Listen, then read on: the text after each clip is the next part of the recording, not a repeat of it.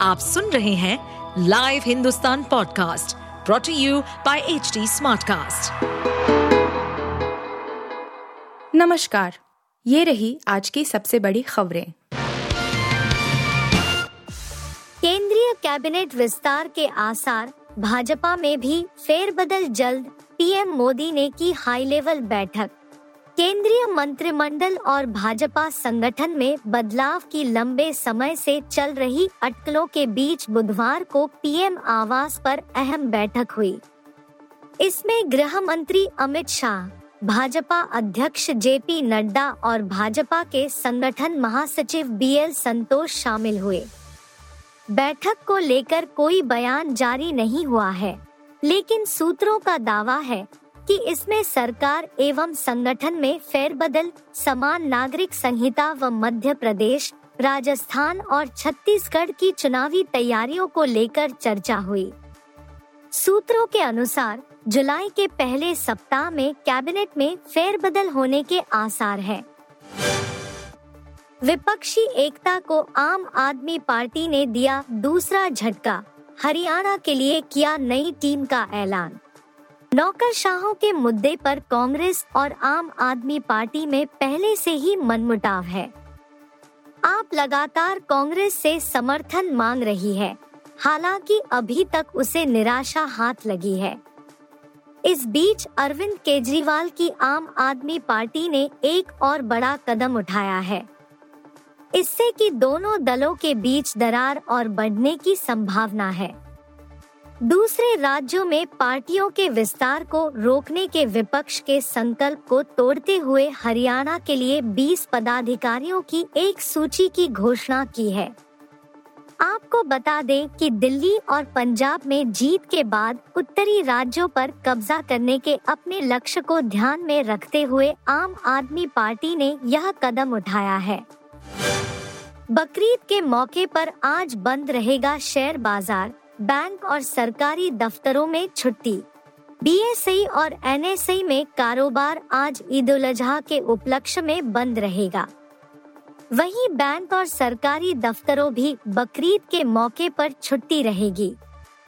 BSE और NSE की आधिकारिक वेबसाइट के मुताबिक बकरीद त्योहार की छुट्टी 29 जून 2023 को कर दी गई है।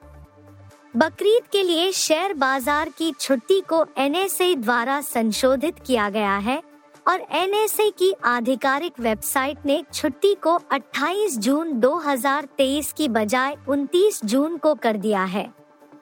देश भर में बकरीद का त्योहार मनाया जा रहा है। इस दौरान सरकारी दफ्तर भी बंद रहेंगे। गाजियाबाद में भूमाफिया ने 10 करोड़ में बेची सेना की ज़मीन लोन भी कराया। गाजियाबाद में रक्षा मंत्रालय की हज़ारों वर्ग मीटर ज़मीन भूमाफिया द्वारा बेचे जाने का मामला सामने आया है।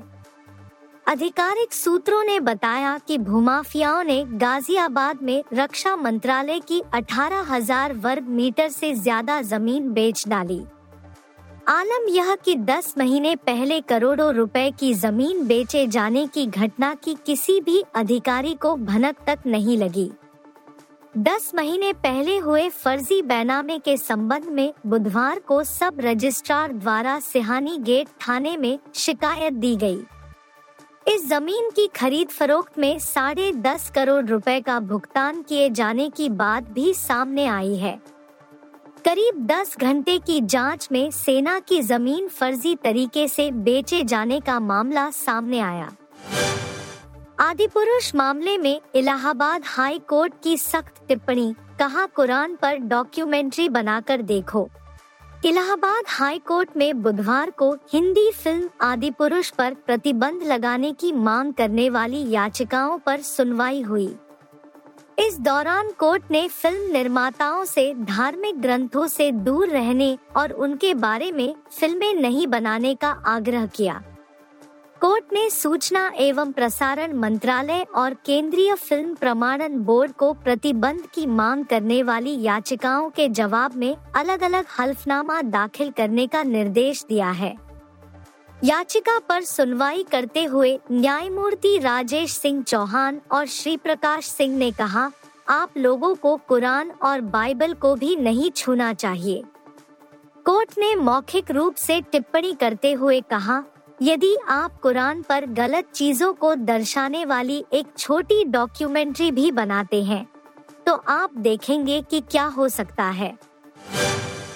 आप सुन रहे थे हिंदुस्तान का डेली न्यूज़ रैप, जो एच टी स्मार्टकास्ट की एक बीटा संस्करण का हिस्सा है।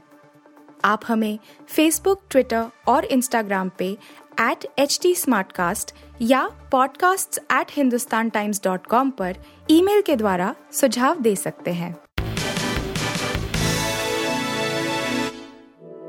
इस पॉडकास्ट पर अपडेटेड रहने के लिए हमें फॉलो करें एट एच टी हम सारे मेजर सोशल मीडिया प्लेटफॉर्म्स पर मौजूद हैं और ऐसे पॉडकास्ट सुनने के लिए log on to W W W dot H T smartcast dot com